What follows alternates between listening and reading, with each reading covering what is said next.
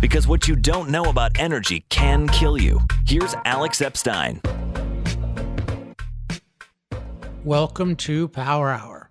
I'm your host, Alex Epstein. As usual, I'm joined today by Don Watkins in Pennsylvania. Hey, Don. Hello. And Stefan Henna in Germany. Hello. So, we are going to do an abbreviated Power Hour today. We won't live up to our name, but hopefully you can forgive that in the audience. It'll probably be Power Half Hour. So, let's jump into some stories. Don, what's your first story? So, the IMF recently came out with a report where they said that the world was subsidizing fossil fuels by $5.2 trillion in 2017, which is about 6.5% of global GDP. And Robinson Meyer in the Atlantic, which is not exactly fossil fuel friendly publication, he has a really interesting article where he kind of digs into what's behind those numbers. And he points out that if you just looked at what people usually mean by subsidy, which is the government is transferring cash or giving it kind of tax benefit to a company, the, the number is only $296 billion globally. And so there's a question well, how does the report justify inflating that number 17 times over? And um, Meyer points out that what they do is they have this thing called post tax subsidies. And this is a subsidy that reflects the difference between actual consumer fuel prices and the alleged full societal and environmental costs of a fuel. And so the way Meyer puts it is that the burning of fossil fuels releases deadly air pollution, hastens the destruction of the climate, and sometimes increases traffic fatalities. And since all these things kill people, they also depress a country's tax base. And so he says, like if you if you include that, that's another 4.9 trillion or 94% of the total. And I mean the the thing is like these are not like the side effects of fossil fuels are not subsidies. Like m- they're a side effect of a legitimate use of freedom, or at least they can be if you have a country with the right laws. And it's I mean the same way you're not getting a subsidy if you get sick and then go to the grocery store and someone else gets sick. And it uh, even I think more revealing, it doesn't take into account the difference between actual fuel prices and the full benefits of fossil fuels. Like it doesn't say how many tax. This is my point, not Meyer's, but he doesn't say how many taxpayers are alive and wealthier because of fossil fuels who wouldn't be without them.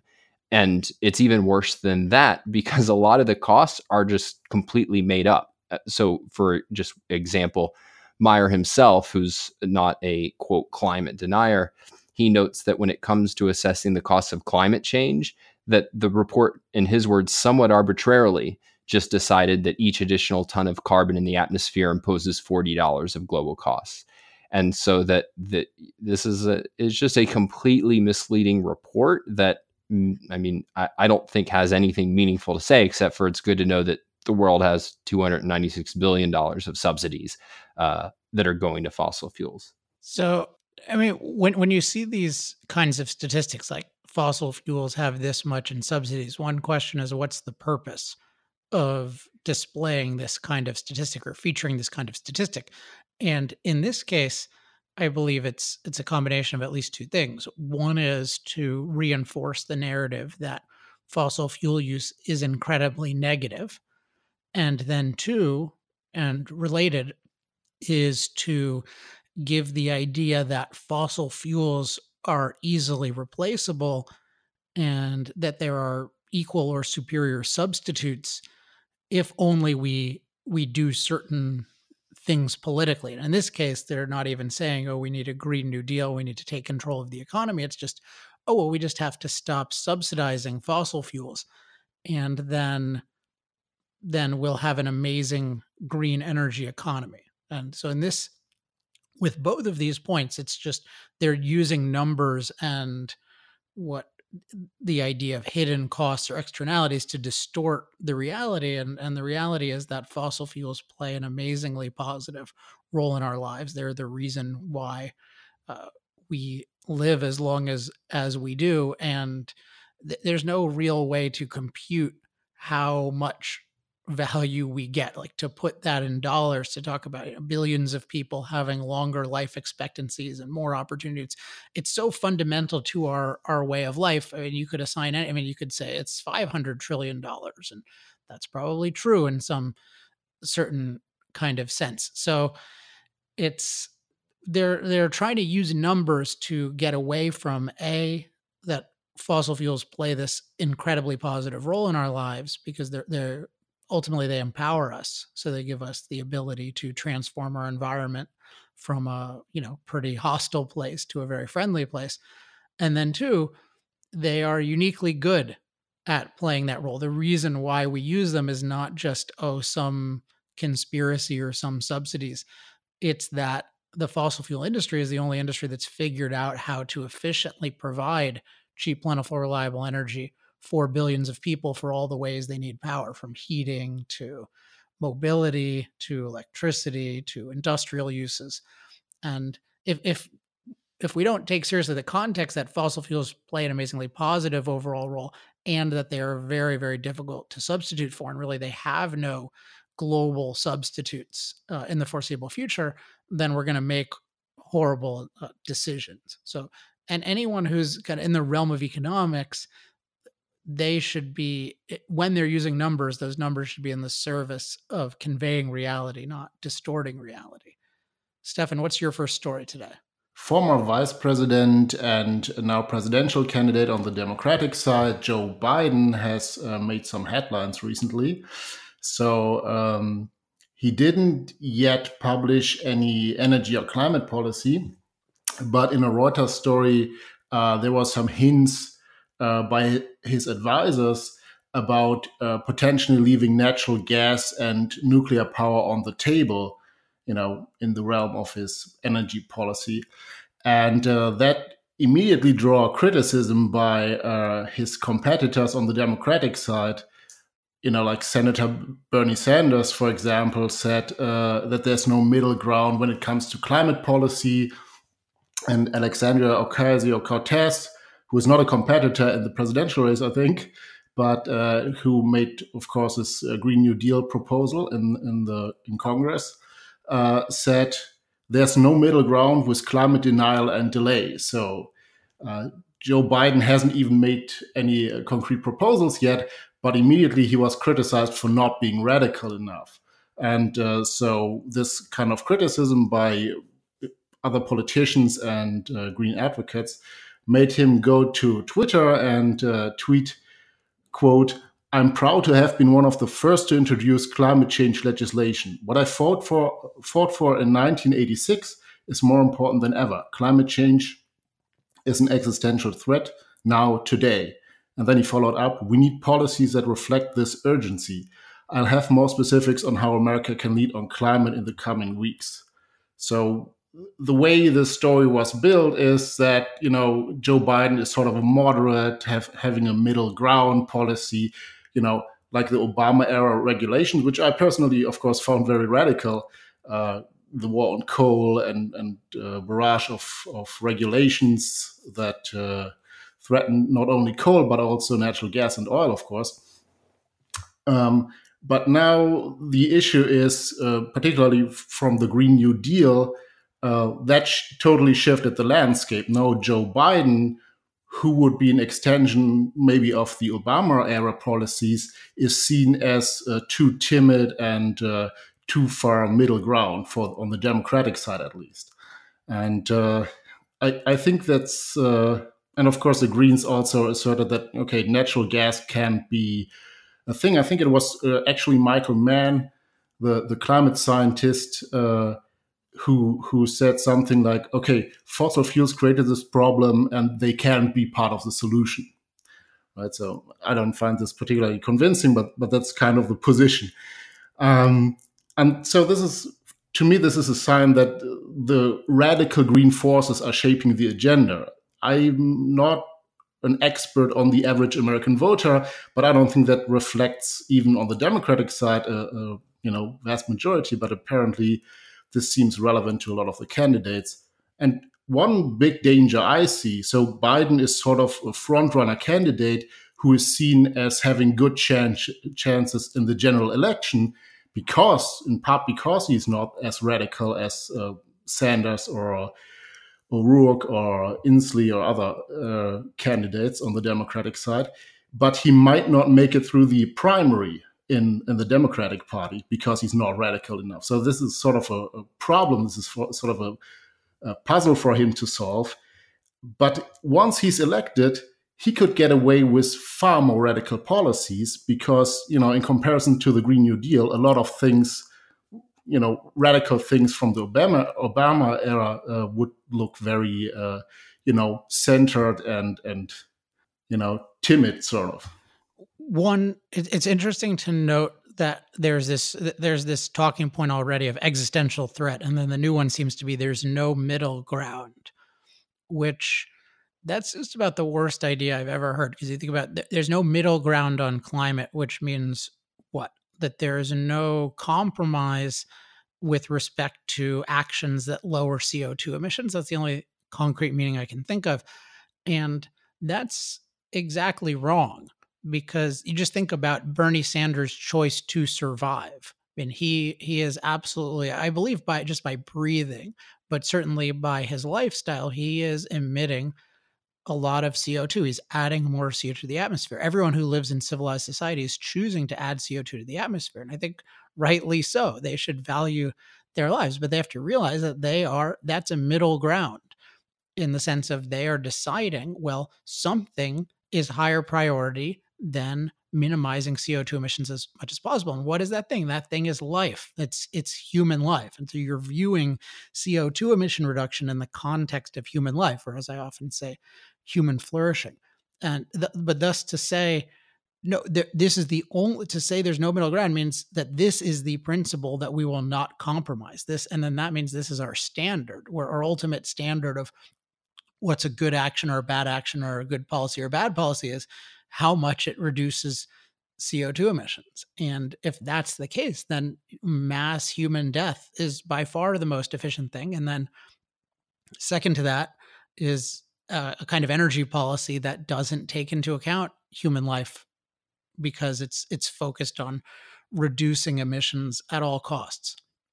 So I think it, it's an important point for people to grasp that every day they are choosing to contribute to rising CO2 levels. That is part of what life today includes. And they need to embrace that and be held responsible for it, and then and re, and recognize the implications of it, including that that there is a higher value than lowering CO2 emissions, and that value is human life, and you only want to reduce CO2 emissions if you can actually do it in a way that's beneficial to human life. Don, what's your next story?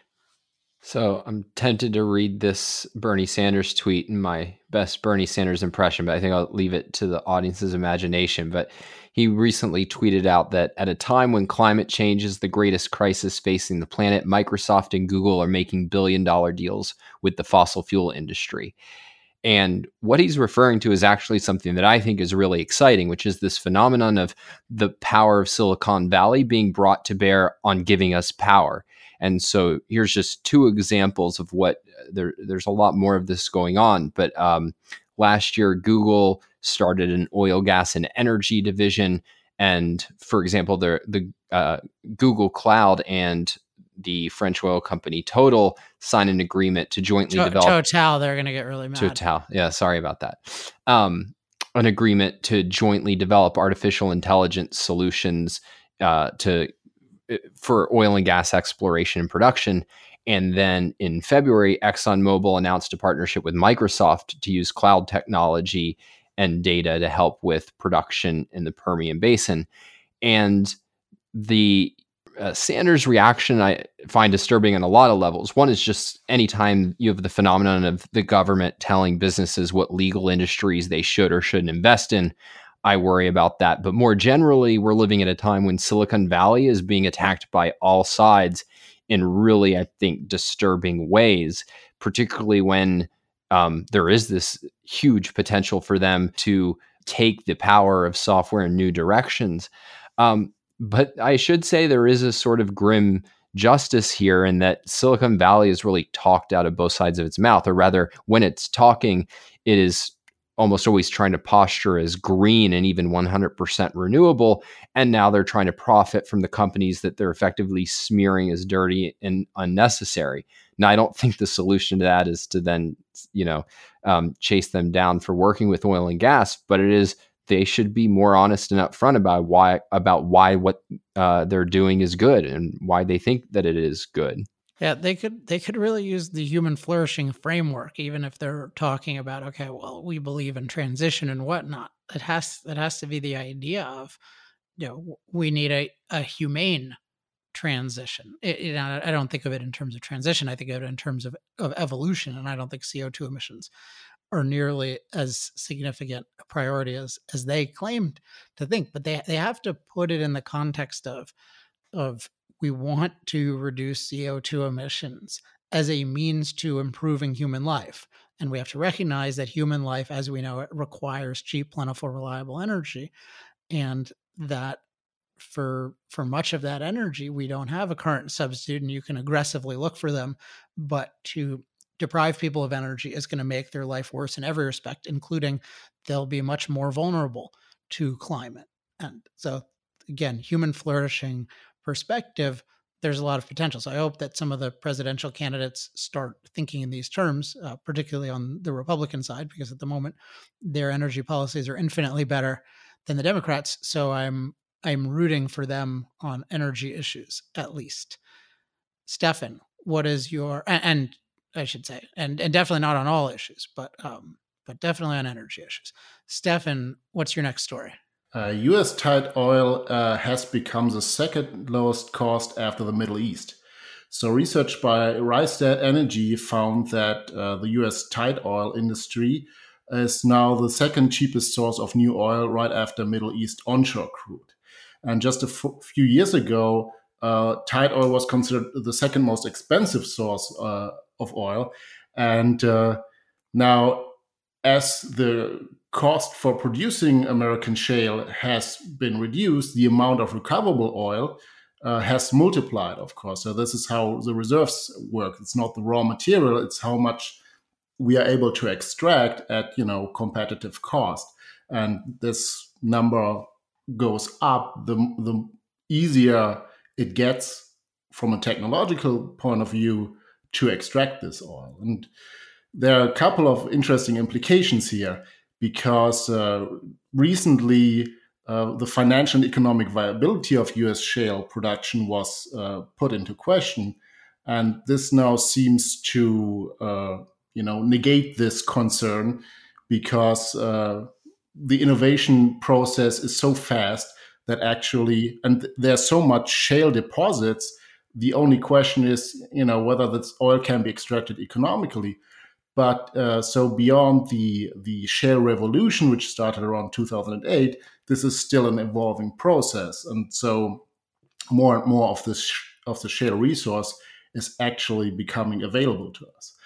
And uh, so a commentator from Rystad uh, also said that U.S. shale is actually a short cycle investment, so the payback time for for shale project is quite competitive, which you know reduces the risk of investors in this area. So the U.S. shale oil is actually more flexible than other uh, you know sources of oil, and uh, yeah, so this is this is really important. It all, it's also a sign we always hear about you know how renewables reduce their cost how batteries reduce their cost but yeah you know american shale oil also reduces the cost of producing a barrel of oil and that's very important not only for america but you know globally more and more of it gets exported. And uh, certainly i'm in europe and i'm very happy about that. Um, and so one thing to think about is what would have been possible if industry wasn't presented with so many uh, obstacles by regu- regulation. So when we look at, at Colorado recently, uh, that uh, updated its uh, laws and, and made it more difficult for new shale pro, uh, uh, projects to come up, and so on. So, what would be possible if Amer- in America companies were really free to to produce oil and gas, you know, safely, but you know, without arbitrary obstacles. So I think maybe we are just seeing the beginning of of uh, the real revolution. So over time, there might be still room for improvement on the technology and on the you know geological knowledge and so on. One thing that's interesting and sad about this, because it's it's a good story, is that it's not more of a story. And I've been thinking a lot lately about how what's the, the story that we believe, the narrative that we believe about the state of the world and then the, the different narratives that the news promote are influenced enormously by what I call their standard of value. So, how do they define good and bad? Because they're ultimately telling us, hey, here's context that you need to know what's going well and what's going on and how to make things go better and how to avoid bad things. And the standard that's so dominant is this idea of minimum environmental impact that what, we should be pursuing is a world where we impact uh, nature, the environment, as they'll call it, as little as possible. And then they're looking at everything from that perspective, or at least just about everything industrial. So they're looking at, oh wow, we're having a lot of impact here, and that must be bad. And then we're have we might have less impact here, and that's good. And part of what they ignore is all of the ways in which we have a lot of impact on our environment that are really, really good for human life because their their standard is not human life most of the time. It's minimum environmental impact. So when we when we're doing these things like we're transforming these shale rocks into life-giving oil and gas that's not considered very important or significant and even it's it's considered negative often you think from a human flourishing perspective if that's your standard what could be more interesting than people figuring out more efficient ways to empower people? And that's really what the industry is doing. So there's all these there are all these people who are working really hard to find more efficient ways to empower people which that makes everyone's life better makes everyone more capable and they're not getting credit for it. In fact they're getting criticism for it and you think. I, I meet all, people all the time in industry who will talk about how it's it's tough for them to be on a plane and it's tough for the you know they meet a driver or something like that and they get criticized and it's hard to talk about what you do for a living and you just think well these people are actually empowering people versus the what is the modern environmental movement doing? I mean they're basically just shut most of what they're accomplishing is just shutting down and blocking things. So your standard just determines so much because it, it determines what you regard as important and how much you weigh things. So the standard we use just leads to a totally different evaluation of of what the shale energy industry is doing. Don, what's your next story? Well, Alex, you were just talking about the way in which eh, eh, an example of stories that aren't reported that are positive about oil and gas. And there's also negative stories about kind of so called green policies that don't get reported uh, I think for the same reasons. And this is one really interesting one comes from this left wing magazine, Commune, where it makes some really interesting points about how non green the Green New Deal is, including points that I have not heard made, or at least not commonly made. Uh, from fossil fuel supporters. And so the article is called Between the Devil and the Green New Deal by this guy, Jasper Bernes. And he points out that he starts by pointing out that like energy is never clean and even noted that the worst industrial accident in U.S. history, Hawks Nest, in uh, from 1930, was, as he put it, a renewable energy disaster. Actually involved a hydroelectric plant, um, but he goes on to point out that um, the Green New Deal, in particular, would rely on massive amounts of mining for the materials for solar and wind, and that that process is anything but clean, and that if you consider what would happen with a timetable like we're going to have zero emissions by 2030, you would just need a lot more mining operations. And whenever you have this kind of rush to cash in on a government bonanza, you would very likely get a lot of, you know, marginal uh, producers, people cutting corners in a really slipshod way in order to cash on. And so, if you're worried about mining, this is not just going to take something that's inherently has a lot of byproducts that you have to worry about, but it would make it far worse. And that it's not just the mining that isn't green, it's that we need fossil fuels to make renewables work. And the way he puts it is just because the United States encrusted with solar panels releases no greenhouse gases, that doesn't mean its technologies are carbon neutral. It takes energy to get those minerals out of the ground, energy to shape them into batteries, and photo. Uh, I, I, can never pronounce this photovoltaic. Help Voltaic. me out. Voltaic. I always mess that up. Solar panels and giant rotors for windmills, energy to dispose of them when they wear out. Mines are worked primarily by gas burning vehicles. The container ships that cross the world seas bearing the good freight of renewables burn so much fuel that they are responsible for 3% of planetary emissions. Um, and the whole thing is well worth reading. But what was just so refreshing is that, I mean, he, uh, at least in this particular instance, was doing something that Green New Deal supporters are emphatically not doing, which is looking at the full impact of their policies.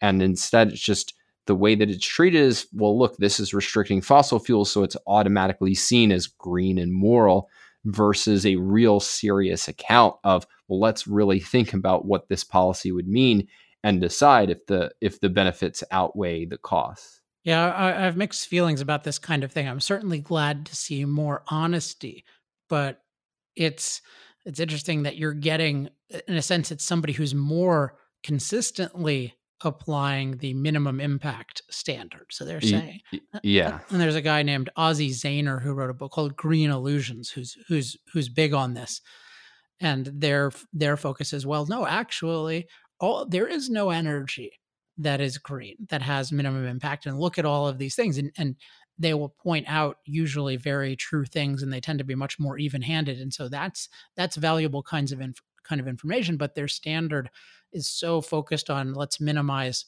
our impact. And for instance, when they're talking about something like cargo ships, they're not talking about, wow, this is amazing. Look at look at how much these ships benefit our lives. And that's so much more important than a little bit of warming.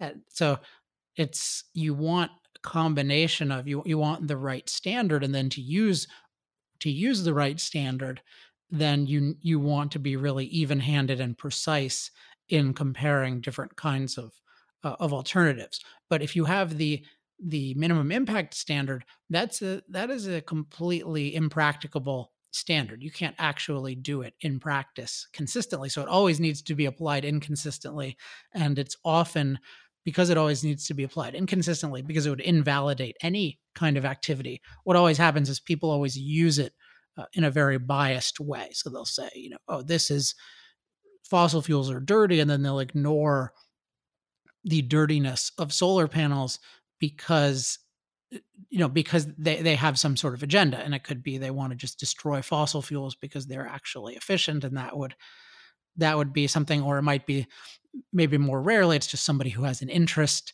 in solar but whatever it is it's anytime you advocate an impossible moral standard it just opens it paves the way for people to use it opportunistically. Okay, that has been a, a half hour. Sorry, Stefan, we're gonna your next story will have to go till next week uh, because I have to go give a speech. So maybe I'll talk a little bit about that on next week's episode. If you have any questions, comments, love mail, or hate mail, email Don and he'll pass them on to the rest of us. He's at don at industrialprogress.net.